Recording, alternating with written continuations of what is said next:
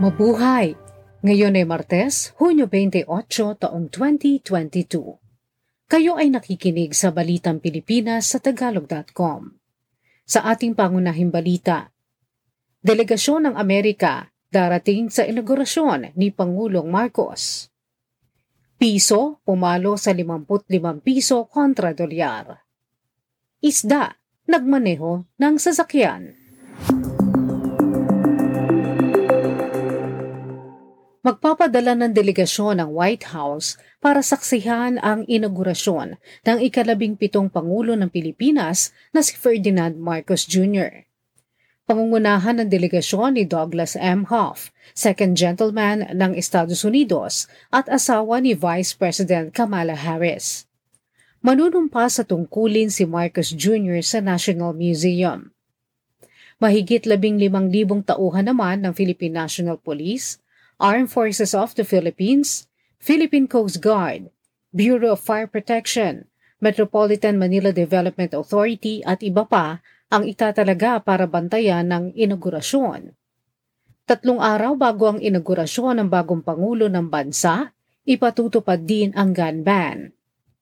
Tuloy pa rin ang pagbabawal sa pagdadala ng baril dalawang araw makalipas ang inaugurasyon.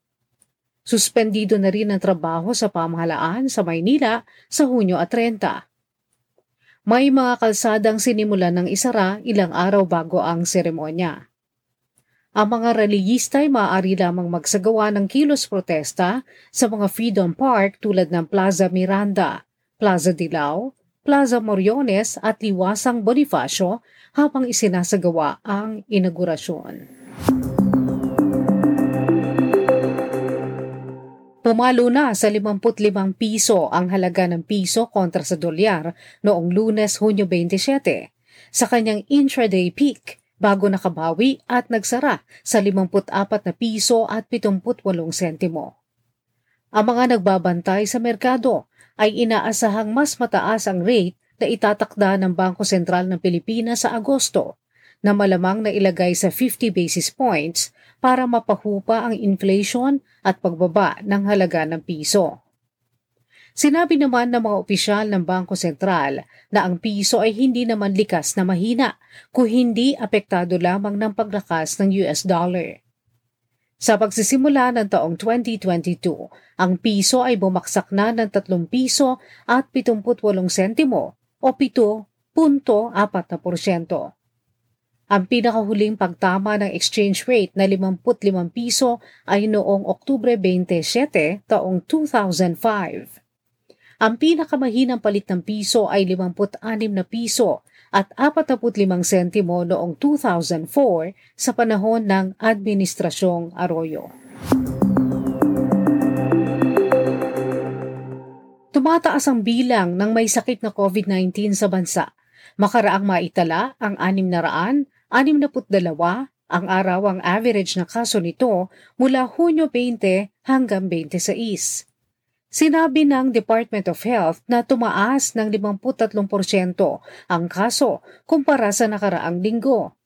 Sa kabuuan ng isang linggo, nasa 4,600 at 34 ang mga bagong impeksyong na itala. Labing apat dito ang kritikal o nasa malalang kondisyon. May apat na syudad at isang munisipalidad naman sa National Capital Region ang kinakitaan ng biglang pagtaas ng kaso ng COVID-19 sa nakaraang linggo.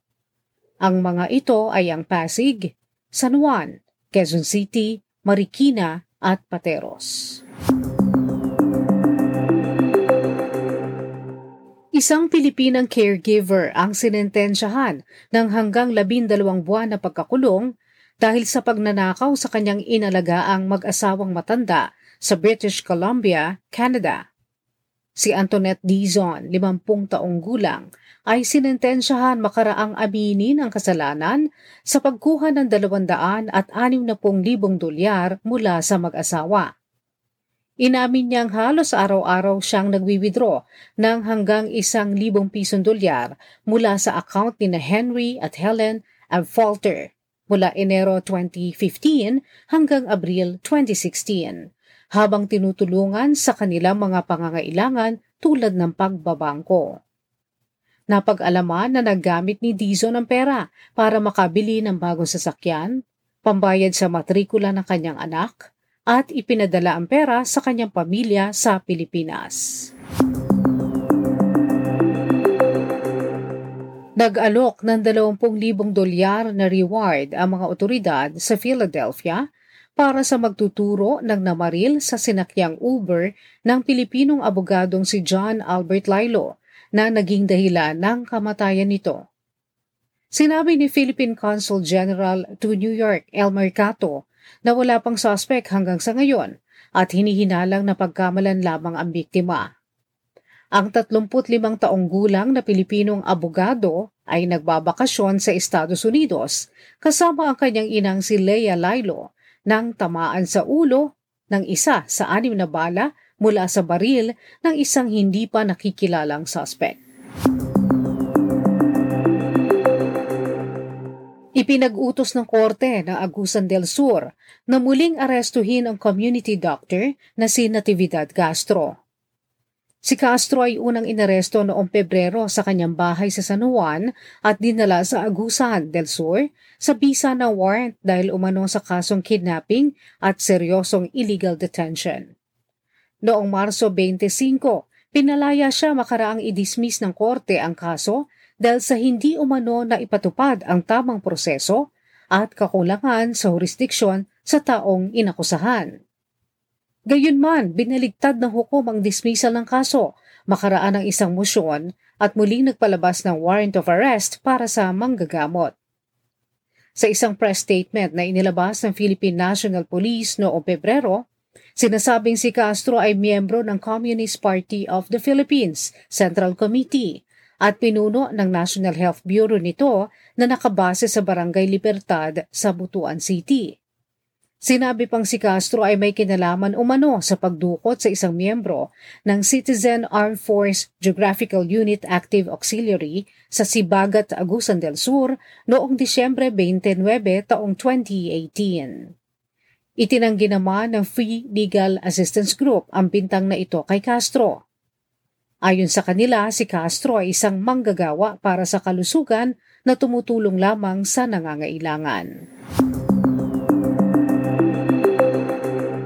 Inaprubahan na ng Civil Service Commission o CSC ang isang memorandum na pumapayag sa mga ahensya ng gobyerno na iimplementa ang flexible work arrangement anumang oras. Ang flexible work arrangement ay magbabase pa rin sa pinuno ng ahensya sa kondisyong ang lahat ng may kinalaman sa opisina ay titiyaking hindi mapuputol ang daloy ng serbisyo mula alas 8 ng umaga hanggang alas 5 ng hapon. Ang CSC Memorandum Circular Number 2022-6 ay sasakop sa may isang milyon at pitong daang mga empleyado ng gobyerno. Sa trending news online, Isang 65 taong gulang na empleyado ng Metro Manila Development Authority o MMDA ang pinagbubugbog ng mga kalalakihan habang nagsasagawa ng clearing operation sa EDSA Pasay City noong linggo, Hunyo 26. Napag-alaman na si Jose Zabala, team leader ng MMDA Route Clearing Operation, ay sinugod ng mga kalalakihan makaraang tangkain na mga itong kunin ang kanilang mga kinumpiskang e-trikes. Sa isang viral video, nakitang kinuyog ng mga lalaki si Zabala at kahit baksak na ang matanda sa kalsada ay patuloy pa rin itong sinaktan. Dinala sa East Avenue Medical Center si Zabala dahil sa tinamong mga sugat at bugbog sa buong katawan.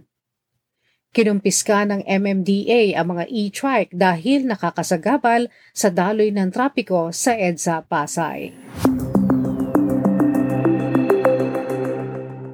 Sa balita sa palakasan, ang pag-asa ng Pilipinong basketballistang si Kai Soto na makapasok sa National Basketball Association o NBA ng Amerika ay mananatiling pangarap makaraang hindi mapili sa 2022 NBA Draft. Hindi kasama ang pangalan ni Soto sa 58 manlalaro na pinili para sa taunang rookie selection event. Ang 20 taong gulang na manlalaro na may taas na pitong talampakan at tatlong pulgada ay nakapaglaro na noong isang taon para sa Adelaide 36ers sa National Basketball League ng Australia. Nakapag pre-draft workout si Soto sa mga NBA teams tulad ng Orlando Magic, Atlanta Hawk at iba pa pero natapilok siya at nabawasan ang tsansang mapahanga ang mga coach at scout. Sa balitang showbiz, ang sikat na K-drama couple na kinagiliwan ng gusto ng mga Pilipino ay nagdadalang tao na. Si Son Ye Jin ay buntis na sa kanilang unang baby ng asawang si Yoon Bin. Inanunsyo ni Son ang kanyang pagbubuntis sa kanyang opisyal na Instagram account. Ayon sa kanya, magiging maingat at lagi masaya na siya dahil may bagong buhay na dumating sa kanila. Sina Son at Yoon ay nagpakasal noong Marso. Sa ating balitang kakaiba. Ang mga isda pwede na magpalipat-lipat sa lupa.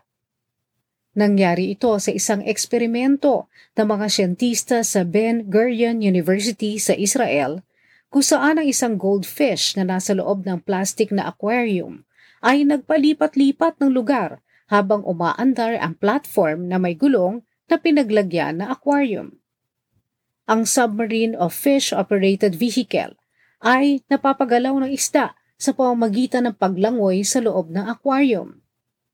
Sa pag-aaral, anim na goldfish ang sinanay ng mga siyentista para paandarin ang sasakyan. Noong umpisa, magulo ang paggalaw ng isda. Pero nang tumagal, natuto rin ito at mas naging kalmado at maayos na ang paggalaw. Sa umpisa, simple lang ang pagsasanay. Kapag pinapunta nila ang isda sa isang lugar sa kwarto at nakarating ito, binibigyan nila ng pagkain na treat ang isda. Sinabi ng mga siyentista na sa kanilang pag-aaral, nakita nilang kaya ng mga goldfish na magpasikot-sikot kahit sa mga hindi nila nakasanayang kapaligiran tulad ng mga coral reef. At iyan ang kabuuan ng ating mga balita ngayong Hunyo 28, taong 2022 para sa tagalog.com. Basta sa balita, lagi kaming handa.